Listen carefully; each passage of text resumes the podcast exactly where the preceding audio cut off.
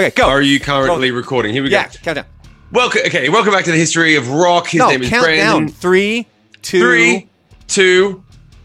Welcome back to the history of rock. His name is Brandon. He's the DJ. His name is Shim. He's the rock star. Class is in session. Are you ready to go? Are you ready? Are you ready? Because this is like the I'm ready one. to go. I'm ready. To, this is not the big one. No, Did you say this is the big one? No. This is like why? Because we're going to spend the entire podcast taking a dump on Jane's Addiction because No. neither of us really like this band. No, look. So as I was doing the research for this, um, I, I realized like I really do like Jane's Addiction. I like a lot of their songs. My my uh, hatred's a really strong word, but oh, they were so bad live, so bad live. But we'll we'll we'll get into that. We've talked about it a little bit. Um, but this is actually really the first episode of the history of rock where we're not covering grunge. I mean, they were alternative. But Yeah, they sure weren't we're anything near grunge, man. Like they were Yeah. from Los Angeles, and and um, like the sound wasn't anything there, but they were highly influential. Um, Well, were they influential in the alternative space or in general? Um, I'd say at least the alternative space, if not um, in general as well, because they were really one of the first big alternative acts. You can also look at maybe like an REM or something like that um, that was able to step out of the alternative mold and have mainstream success. Yeah, I mean, yeah. like, but when we get into this here, do you know Yeah. how many? Do you know how many albums Jane's Addiction has? I, I looked it up on Spotify. It's like eight or ten. Uh, Studio albums, four. Oh, you're kidding! Oh, that's why. Okay, They have a cool. bunch. So- there's live albums and compilations, and in all honesty, it's really just the, the first two, and that's what we're going to really be covering on these episodes of the history of rock for Jane's Addiction. which Addiction. is funny because the second two albums that have really great production are definitely better albums. oh, see, I really Like the man, first dude. I go back and I listen. on. I go back and I listen. Um, I listened to so it's nothing shocking and uh, Ritual de lo Habitual are the two Yeah. first albums. That's what as Jane says, Mountain Song, uh, Been Caught Stealing, obviously their biggest hit of all. And for anybody who ever watched Entourage, yes, that is Jane's Addiction doing the intro theme song for Hmm. Um, Entourage. I want to be your superhero. That yeah, that's Jane's Addiction. It's a catchy little ditty they That, there. that that bought them houses, yeah. I'm pretty sure that well, and we're going to get into money disputes and all kinds of things with Jane's addiction today. Uh, right, However, it. before we really get into this, I do want to Oh. mention that we do have the merchandise available. You can go to vivalamoca.com.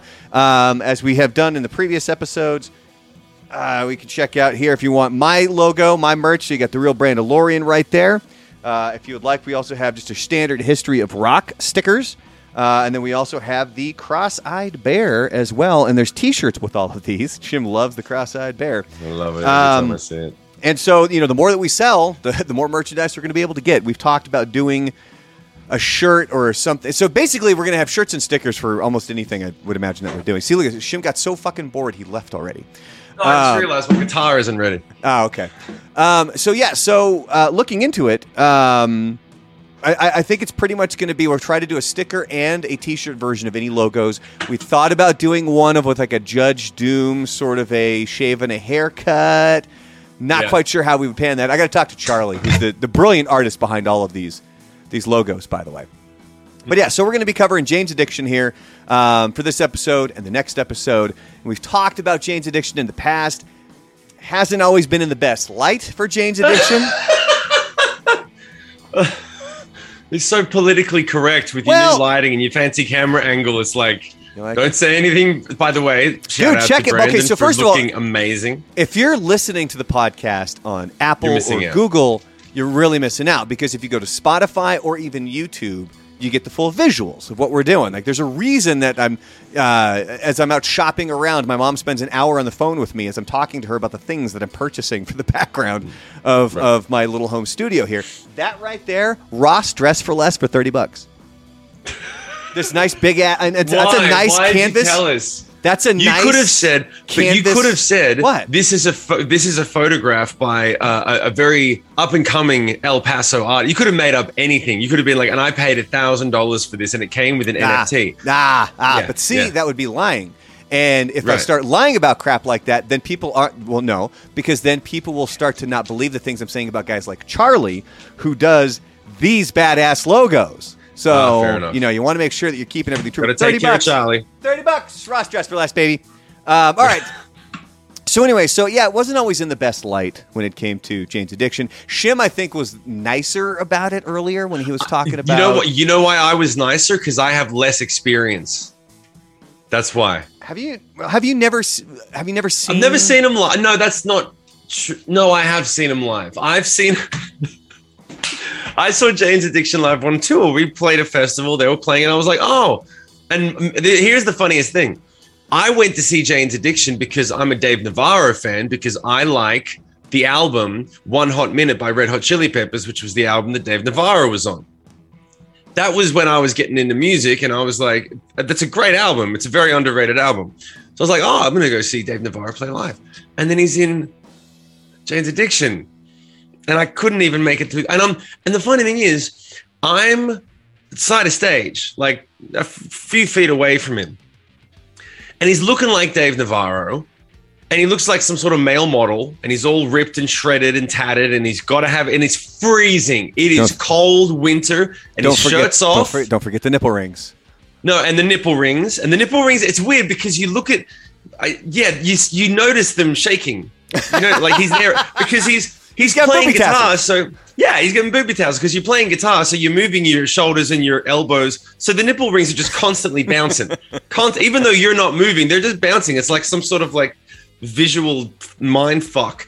And so I'm watching them, and all I can see is Dave Navarro standing there, leaning back, far more concerned with how he looks than how he plays, and he still plays amazing.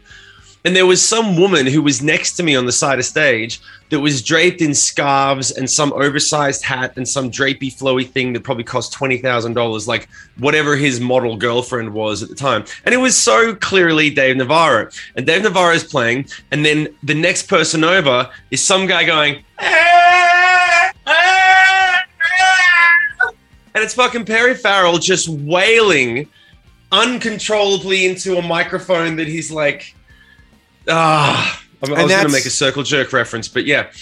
And that was kind of my experience when Right. I saw them, where I was, uh, I, you know, we were in New Orleans. It was Voodoo Festivals over Halloween. It was super cool. It had this like really cool vibe to it, being in New Orleans over Halloween, and and uh, Jane's Addiction was the headliner at one stage. Kiss was the headliner at another stage, um, where Kiss was actually playing after Jane's Addiction. I remember standing in ankle deep mud, and it was the same thing where it's just Dave Navarro he wasn't even playing a solo. It just felt like he would play a, a note and then hit like a whammy bar.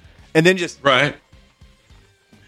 and I'm like, fuck, I could do that. Like that's like, that's not that's not talent. Like I know, no, No, don't, no, don't get me wrong. Like Navarro is an amazingly talented guitarist, but He's- as I'm yeah. watching that, I'm like, I could do what he's doing, and then exactly, exactly what you just described, Perry Farrell doing. He did that for about 15 goddamn minutes. Ankle deep Yeah. mud. And I'm like, play Jane says. Been caught stealing. Like, what are you doing?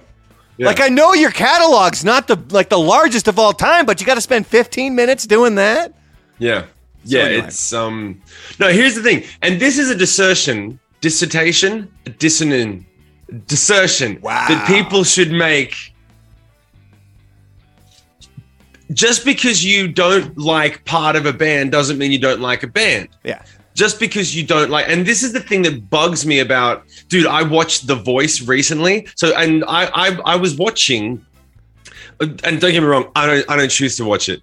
But i was watching the show because i was in my uh, parents-in-law's house they put it on. Cool. Watching it an hour not a single negative comment. Not a single negative comment every single comment was this is amazing and that was amazing too. And this was a thing that i didn't think was going to be amazing but it was amazing also. And you look great while you're doing these amazing things. And i was like fucking jesus.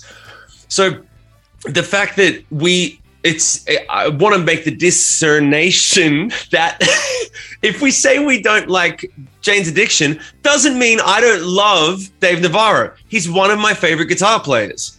And i love the fact that he looks like a rock star when he plays I also make a bit of fun of it. Same way people make fun of me for fucking singing with my tongue sticking out. Like I'm Ah! anyway. That's yeah. you. And like fucking deal with it. So but like just because you like Dave Navarro doesn't mean you have to like Jane's Addiction. So this is going to be a very interesting couple of podcasts about Jane's Addiction because I love Dave Navarro as a guitar player, one of my top five ever, because he was one of the ones that I copied when I was learning. Because One Hot Minute was one of my first albums. I didn't know he was in Jane's Addiction, and then I heard Jane's Addiction, and I was like, "Damn!" So you can be a great player in a shit band. Well, see, Red Hot Chili Peppers smokes Jane's Addiction. Yeah, see, for me, I st- I listening to these two albums as I was prepping for this podcast. So we're really covering the first two here for uh, Jane's Addiction, not not the later albums. Well, I mean, we'll mention them at the end, but the, the the coverage of these couple of episodes are about nothing shocking. That was the first album, uh, and then of course you have uh, Ritual de lo Habitual, which was the second album that had been caught stealing. I love some of the songs on there. Like Jane says, I freaking love that song. Like that, the way that they incorporated the steel drums, and we're going to get into that in the episodes as well. Um, Yeah. Mountain Song, I've got a funny story about that. But even Ben- uh, Been Caught Stealing, I remember was a, a, um, a video that I would wait around on MTV to hear. Yeah, yeah. But then, When man, but when that. I saw that, like, and, and and a bunch of negative experiences with Perry Farrell. Now, it, for anybody who doesn't know, he's just he's a dick. Like he's just an asshole. Um, and like there was one time a friend of mine who was working in radio. They went to interview him, and he was like, "Oh, that's radio. Fuck those guys. Who needs them?" And I was like, "Oh, you're an asshole, sir." Well, I mean, he kind of admits it. Like later on in this podcast, we're going to get to to all of these things about the band. So we're just going to dive right in here, where we have the band's existence. Uh, existence. They started in 1988. They so they went from 88 to 91, took a break, came back in like 1997. Then they came back from 2001 to 2004, and then now they've been around from kind of 2008 to present. And we're going to get into the whole issues of why they were breaking up. But the current think we know. the current iteration of the band, it's Perry Farrell, obviously lead vocals, Dave Navarro on the guitar, Stephen Perkins on the drums. Those were all basically the original band members. There was a couple of guys that were swapped out, or like Navarro wasn't technically the first guitar player for Jane's Addiction. Uh, and the current uh, bassist is Chris Chaney, but the one that we're going to be really talking about is going to be Eric Avery, going back to the the beginning of. Um, of uh, of Jane's Addiction. So the band they were formed in uh, t- actually 1985, and it was one of the first bands from the alternative rock movement to gain mainstream media attention and commercial sex success success sex that, that, in- that as well. in the United sex. States. Well, yeah, and that's I mean, there's there's, there's two major underlying themes of a lot of Jane's Addiction stuff. It's drugs and sex. Yeah. So they're the epitome of drugs, sex, and rock and roll, I guess. But I was going to say, there's a lot of drugs, a lot of sex, not too much rock and roll. Wow. There was technically a self. Come on. There was technically a self-titled album that was released before Nothing Shocking. It was an eponymous. Eponymous. This is going to be the podcast where Shim can't say words. Eponymous album. What the fuck does that even mean? It means it was Tell me in a second. It's self-titled. Just say self. Never mind. Including live tracks that were recorded at the Roxy Theater in LA, with additional overdubs recorded at the Edge Studio in LA, and audience applause from a Los Lobos concert was overlaid into the final mix. So that's not a live album. Not really. That's not live. I mean, yeah, Not really. I mean, it that's was, that's a cro- that's I mean, like- it was it was portrayed that way. It was produced kind of like that. Um, so the band they got their name from Farrell's housemate Jane Bainter, and she's obviously going to ch- come up a lot. Hence Jane's addiction. Jane says we're going to get to that as well. Uh, who was the muse and inspiration? Farrell said that quote: "My girlfriend and I were sitting in the car, and we were starting to and we started to think about band names. She threw in Jane's heroin experience." I thought it wasn't vague enough. If you want to invite people in, you don't put heroin on your door, which makes Yeah. sense. That's actually a good way to put it. You don't put heroin on your door. You will invite people, just the wrong ones. Well, but then also like you know that that by having it more vague, I think if you go with Jane's heroin experience, that would be a bit of a turnoff for more of the mainstream stuff. Where if you just call it Yeah, Jane's addiction, is a nice. Yeah, Jane's addiction because you can be is great. addicted to a lot of different things. Maybe she was addicted, and you can be a dick, just like Perry Perry. Anyway, so but I hear fun fact, thirty second fun fact about um, getting the wrong people coming to your door. When I first moved into my own place, I lived on a, a little place that was on a main main road, a highway, right? So that's why I got it for cheap. And I decided that it would be cool to put a red light in my bedroom because if I get up and I have to go to the kitchen or the bathroom, I'll turn the red light on and it won't wake me up. It was very utility based. Didn't realize at 18 years old that every taxi driver driving on the freeway was driving past a house with a red light out the front. So I had people coming and knocking on my door between midnight and six in the morning, thinking I was running a brothel. Yeah. This was so. It This happened more than me- once. That's that it people didn't were. occur to me. It didn't occur to me until a couple of months in because they would come. It'd be like once a week, once or once every two weeks. Uh, a guy would knock on the door. It was always a cab driver, and he would knock on the door. I'd open it, like what the hell, and he'd just look in and he'd go, "Oh, sorry," and walk away. Like that was it because he'd realized, no, this is not the place that I thought it was. But after a couple of months, I'm like, dude, I keep getting these cab drivers knocking on my door, like, like maybe someone's pranking me. And someone eventually clued in and was like, do you still have that red light out the front of your, in your room like an idiot? I said, yeah, it's really helping when I have to get up and go to the kitchen or the bathroom. I said, yeah, they think you're running a brothel. And it, immediately I went, that's, of course, that's exactly what it is. But I, yeah, I could have, I could have made bank. Anyway, um, What, how did you never come? Like, okay, so, uh, well, maybe you did. Did you ever think of naming a band or even an album or a song called Red Light District? I mean, after that experience, that, that, didn't click yeah. into your head at all. Red, the red light mistake, Ooh, the red light fiasco, the red light mistake. you could actually red light- it- you could do an entire album Yeah, that has red we- light we in the title. It could be the red light We- mistake. It could be red light taxis. Yeah. We toured. We we we did a tour with a band called the Red Light Kings, and they're a good band. And I remember thinking when I when we did a tour with them, I was like, oh, that reminds me of that time that I accidentally tried to start running a brothel. Did you ask Um, them about how they came up with their name? No, I figured they. I figured that it was pretty self-explanatory. Yeah, well, you never know. So anyway, going back to Jane's addiction, they became a sensation. Really, a sensation on the LA club scene. Look, just Primarily- because look, just because you don't understand it doesn't mean it's not true. I didn't say it's not true. I said it's not justified. I didn't even say it's not justified. I'm insinuating that it's anyway. Yeah. They became a. I'm sorry. I don't mean to be. uh, Look, this is what you tune in for. If Dave's listening, I love you. If Perry's listening, stop listening. They became a No, sensation Perry's on the LA. keep listening. You're dick. They became a sensation in the LA club scene, primarily playing at Scream and playing at Scream. What the Scream was the club. And had got it. And had interest from multiple labels. They ended up signing with Warner Brothers Records, but they insisted that their debut be released on independent label Triple X Records. Their manager negotiated the largest advance up to that point with Warner Brothers, signing the band for between two hundred and fifty and three hundred thousand dollars. Three hundred thousand dollars thirty years ago. yeah. That's like two mil. Damn. So you'd Okay. say that that's worthy of a sensation, then, right? I shut up.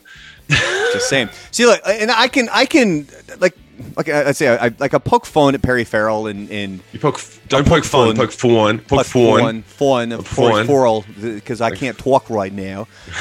But in all honesty, like I would legitimately like to sit down and talk to the guy because he seems to be one of those people that would be a fascinating interview if he's not being a dick. You know what I mean? Like the, I, I kind of get the same vibe from Maynard James Keenan. In, in given the right settings and having him able to open up about certain things would be a fascinating interview. But I've known hmm. people who have interviewed Maynard and they're like, he was an asshole. It was yes or no Right. answers all of the goddamn time. And it got to the Well, point where there are people like, well, we're not, just not going to interview him anymore, which I think is kind of his his end. What he wants. Yeah, Yeah. that's what he wants. Well, here's the thing. I think that. Have you ever seen, for example, uh, Maynard, Maynard did an interview with uh, Joe Rogan, yeah. and that was a very, but they didn't talk about music. No, no, and, see, and that's and there's people. It's I mean, it reminds me of. I don't even remember what it was for. It was I think it was for like a radio station's YouTube channel or something like that, and they had Yeah. Billy Bob Thornton on there, and I don't even remember what his band name is, but it was his band was there to perform and do a quick interview. Um, Right. Quick interviews like thirty minutes, something like that. But they mentioned, hey, uh, you know, and you know, you'd know him from his acting, you know, Sling Blade and and things like Yeah. that. It's Billy Bob Thornton, and he got so fucking bent out of shape that they brought up his Yeah. acting career. And the hosts were like, "Well, wait a minute, like."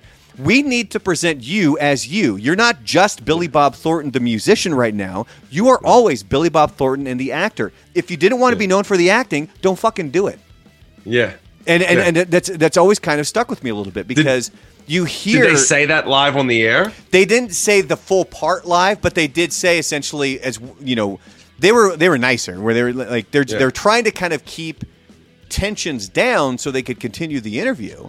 And they were saying, you know, like look, we're trying to present you as Billy Bob Thornton and you the actor is a part of who you are. Yeah, yeah. And that was, I I mean, mean, it's different. It's it's different than yeah. It's it's bullshit. It's bullshit. It's Well, like, uh, there was, um, gosh, it was it was about a few years ago. Was we were on the morning show. This audio hit the internet from a, a radio station. I think it was a sports station. So Mia Khalifa is this world famous porn star. And Right. she was trying to transition from essentially, uh, pardon the crudeness of this, taking dick to like talking about sports. Like she she tried to make that transition, and I guess she was on this one sports radio show to talk about sports, but they introduced her as you know porn star or adult actress or whatever it was, and she lost her shit and hung up in like the first sixty seconds. And it's like, look, you did that. yeah.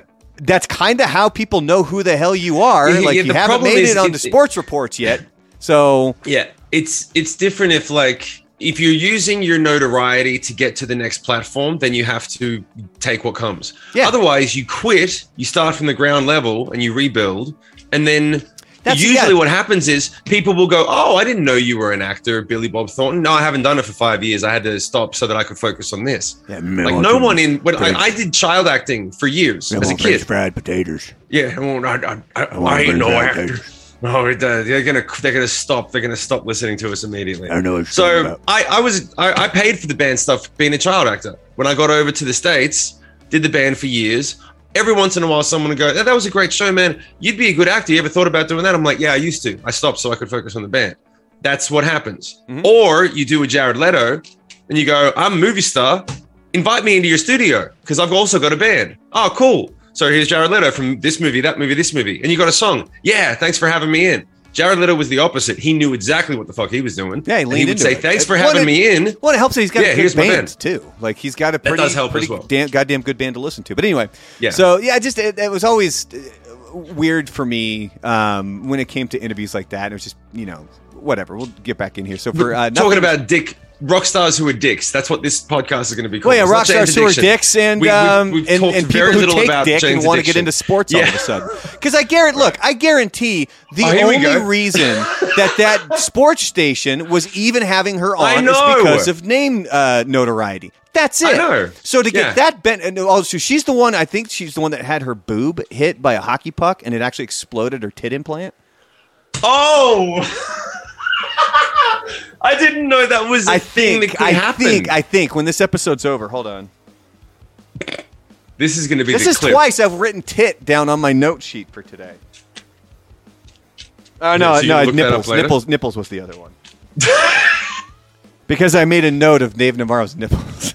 Yeah, I- Christ! All right, we're, we're really, on we're point three. We're up to point three of All right. addiction. Strap So- in, ladies all right, and gentlemen. Okay, so here's when we start to really get the, the turmoil of the band here. So, for Nothing Shocking, that was their first studio album.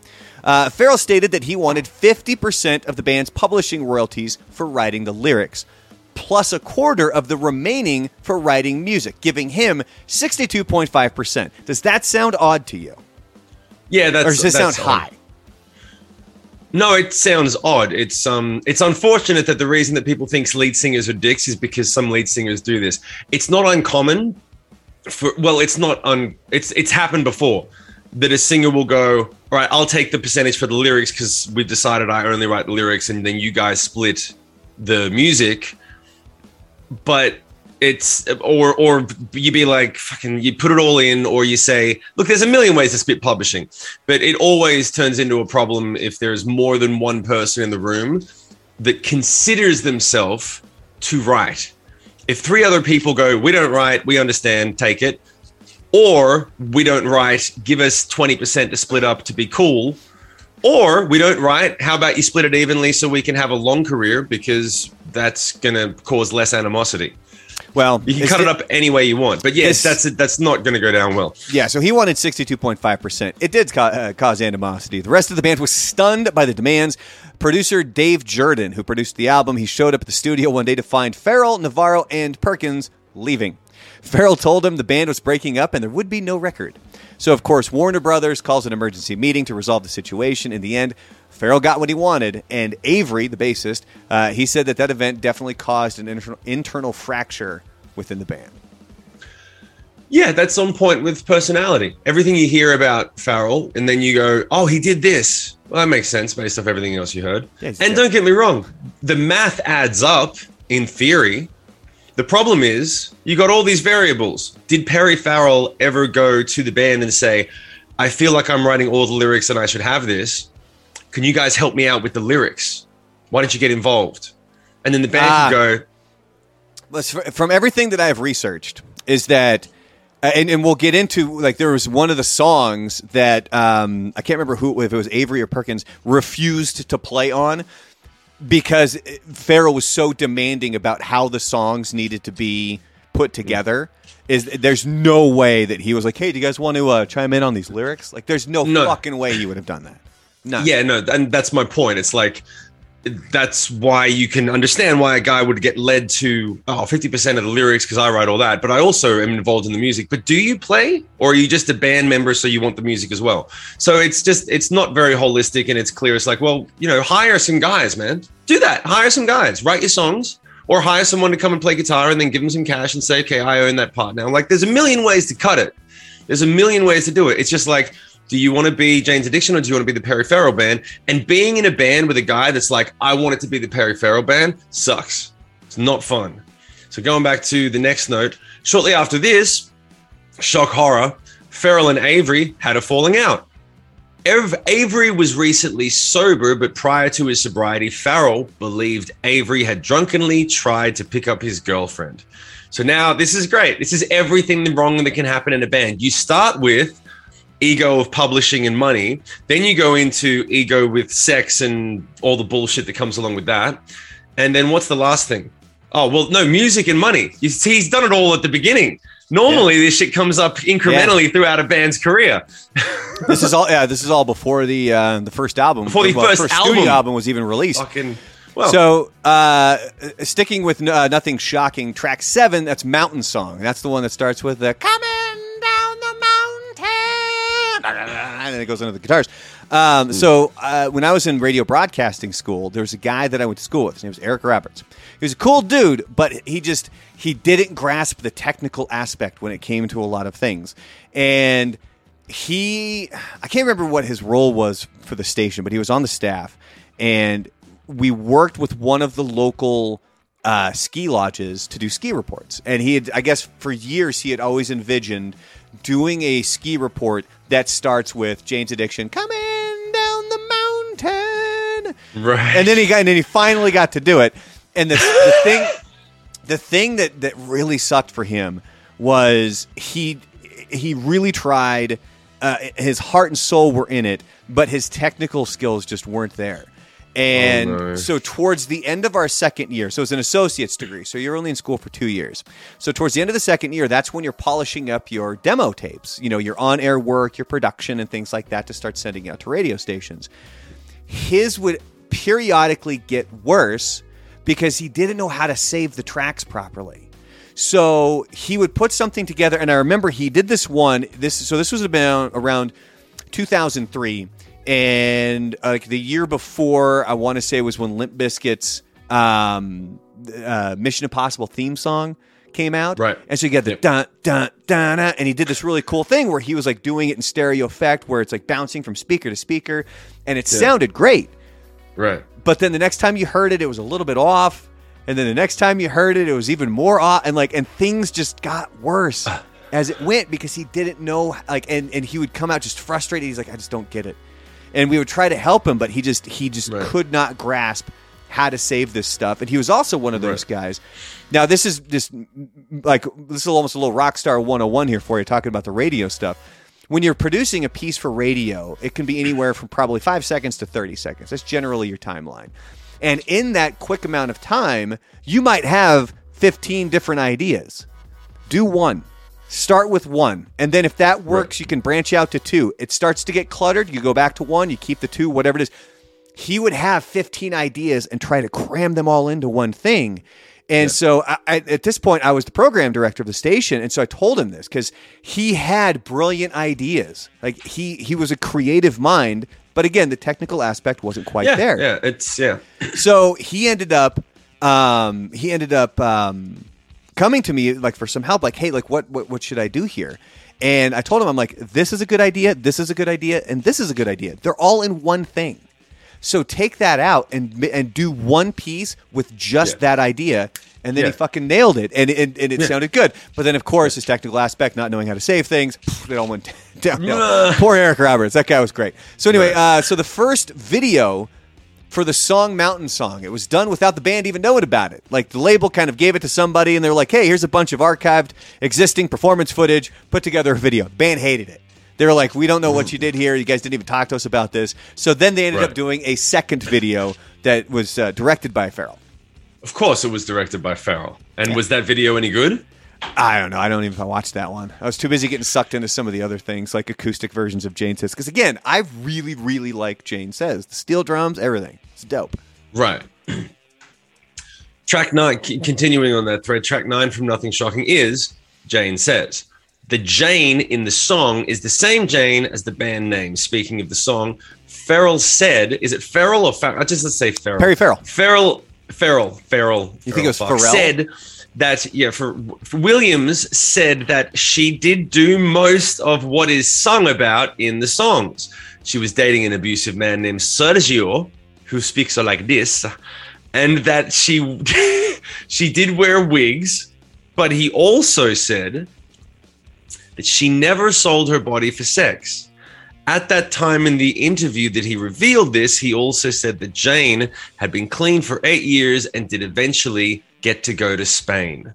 Is that a line from the song? Because I don't get that reference. Yeah, it's so in the song she talks about how she's gonna uh, she's gonna uh, bolt for Spain. Because remember the way the songs Jane says I'm going with Sergio. He treats me like a rag doll. It's like oh, so he's an abusive piece of shit. Yeah, that's actually. Right. and there's Have you seen my wig around? So yeah, she wore wigs. So this is where you Right. need to write because we're like 30 minutes into this podcast and you haven't written you haven't done a song yet. So you need to do a Oh. song about making it to Spain. Do, could you play um, the guitars to Jane Says? Do you think? Like, do you know the song well enough?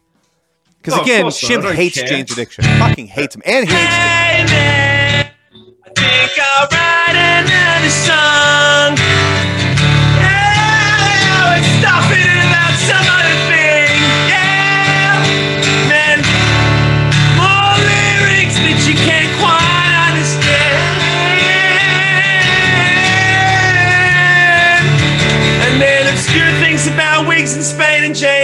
My god, I'm sorry. I, that's the best. Like, what else? What else? That's what I fucking hear every time. As you were talking about, he, they, the lyric said this, the lyric said that. There's a thing about a thing in Spain and Jane, and I'm like, all I hear is, eh, oh, it's in Spain, it's a Spain. God, you I don't really don't like Jane's Addiction. So I, I think I think I it's not don't that you don't like like- Jane's Addiction. You don't like Perry Farrell. Correct. That's this is the big dissonatation that I was talking about earlier before. Is that what we need to call this because- episode? It's the discernationtation. Th- This this just because I don't like Perry Farrell, and I just here's the thing: I am a stickler for vocalists. I like to, like, come on, come on, come on, just sing the fucking song. You know what I mean? Just sing the song. No, again, and that, and that was and that was my major issue with how he just stood on the mic for 15 minutes Yeah. and fucking moaned um, nonstop. So Yeah. Anyway, we're gonna uh, we're counting down here. We're getting to the end of this episode, but we got to keep powering through here. So the original recording of Jane Says it actually featured bongos. And it was sung in a lower register. However, for nothing shocking, the version on that on the album, they replaced the bongos with steel drums. Now, I haven't done a deep dive yet. I'm pretty sure that somewhere out there they have an original version of Jane Says with the bongos. But I'm telling you, like th- that steel song, are I great. really, really, I like that that song, like when, they, especially when they go into it live, and then you got the steel drums playing and everything. Mm. I love it. When I saw it live, it was fucking terrible. Well, look, they're one of the first bands that I can think of that put a steel drum in a song and made it popularized, and and it worked in the song, and it was good. Like I remember when I was one of the listening first to bands it, that wasn't Bob Marley, yeah, or I think um, a reggae band. uh, the the police. The police did it in a few songs, and it and it worked well. And then that's about it. So like, to, that's that's a good tip of the hat to be able to pull that off. That's what she said. But despite the turmoil after Nothing Shocking, the band went back into the studio and recorded Ritual de lo Habitual. Navarro has said that he. Mm, oh, I lost my line. I lost the place. Navarro has said that he had almost no recollection of working on the album due to his addiction to heroin. Yep, that doesn't shock me at all. Is it the sort of record that you would want to remember? Because I know there are some records that I've made that I'd like to have just drunk my way through. Well, it's kind of like um, I think it's pronounced the Amalgamut. Um, the Filter album that came out in 2002, I believe. Yeah, Um, like. Richard Patrick has admitted, he's like I because that, that was right around the time that he ended up getting sober. Like you know, he has his sober date tattooed on his arm, Right. and you know, interviewing him, which by the way, he's cool as fuck. Um, He he has said he's like that's the album when I knew because I don't remember recording it. He goes, Yeah. I don't really know what was going on. He was just in such a drunken haze that entire time that Yeah. he, he doesn't really remember it. And so then after that was when he got sober, hence the reason he has the tattoo on his arm of the date Yeah. of uh, when he became sober. But going back to Jane's, See, I can understand. I- I've I've got songs that I don't remember recording. I don't have a whole album. I think a whole album, like if you're drinking, you cannot remember songs. You got to be on heroin to not to skip a whole album. Well, so the album is actually divided into two parts. Speaking of Ritual de lo Habitual, the first being the first tracks one through five. They're basically just hard rock songs, unrelated. Ends with track five being "Been Caught Stealing." Tracks six through nine are in memoriam of Farrell's deceased friend, maybe girlfriend. I put in there because you kind like. He, he definitely had one girlfriend, one main muse. Who we're going to get to, um, I think, in the next episode uh, because she pops up a lot. She was a major uh, kind of driving Right. force with Perry Farrell. But Xiola Blue was the name of the person who passed away. She died of a heroin overdose in 1987. I've seen it listed. She was 18, 19. I can't lock down what the age was um, of her, but that's what tracks six through nine are for. And then it's, uh, we're going to end this episode now because then from uh, when we're coming up into the next episodes, we're going to do not a full breakdown like with how we did with Alice in Chains, where it was like a song by song. We can get into it like specific songs here when it comes Yeah. to Jane's Addiction's uh, Ritual de lo Habitual. But on that note, I think we need to wrap up this song. Do you want to give us a quick little? Because we got to get two songs, and you only did one. Why do we So- got to get two songs? We can. I'll do whatever. I'll do whatever. Yeah, Like Dance Monkey. Here's the thing. I still. I I just, I just need that little. What's that thing that that dude would play? Oh, the the. Yeah, see a video of both of us doing this. God damn it! Yeah, this. it looks like we're eating. Uh, oh, oh, oh. I, I can't, what, what, what, what am I talking? Oh, see, the thing, I can't do it on the last one because that's about a lovely girl passing away. Um, I'm trying to think of Dave Navarro, Dave Navarro, anybody who's like fucking. Organ grinder. Sing a song about organ grinders. Organ grinder. Can someone remind me of the next line? I'm pretty fucked up. Someone told me I haven't written enough songs for the record. Cause I was too drunk. Now what line with drunk? Fuck! Give me a drink. Spunk. Spunk. Okay, I'll tell you what. Thunk. This funk. is oh, I just dude, stop Punk. everything. I just had a great idea, and I'm not even kidding. This is a genuine idea. This is what we're gonna do. Everyone listening to the podcast right now, everyone especially watching on YouTube, write down what the last line should have been. Help us with the algorithm. There you go. Write in what you would what would the last line of the song have been. Go ahead and put it in there. And then if we get a couple of good ones, maybe we'll read it out in a future podcast. Hit us up. Do Yeah, better so- than me. Go so if you if you listen to the podcast, Spotify, Apple, or Google, make sure that you guys head over to YouTube so you guys can get on to the uh, the comment section. You can skip right to this part of the podcast. Just make sure you go to Yeah. my YouTube channel, not Shim's YouTube channel. Uh, go to at the real Brandalorian, and then you can. Uh, I just realized I'm not putting these on my. uh, we got to figure that out. No, I thought, I thought you I thought you guys were. I thought Don and Darlene were. We are, are- yeah, we are. Oh, that's why you. Anyway, so thank you very much for having. Well, we we got to work that thing out. That's a whole behind the scenes thing. Um, we're gonna be back uh, next week with the second half of Jane's Addiction, and I promise, I promise, we will spend more time talking about Jane's Addiction. Well, just wrap it up. But in the meantime, his name is Brandon. He's the DJ. His name is Shim. He's the rock star. Class dismissed.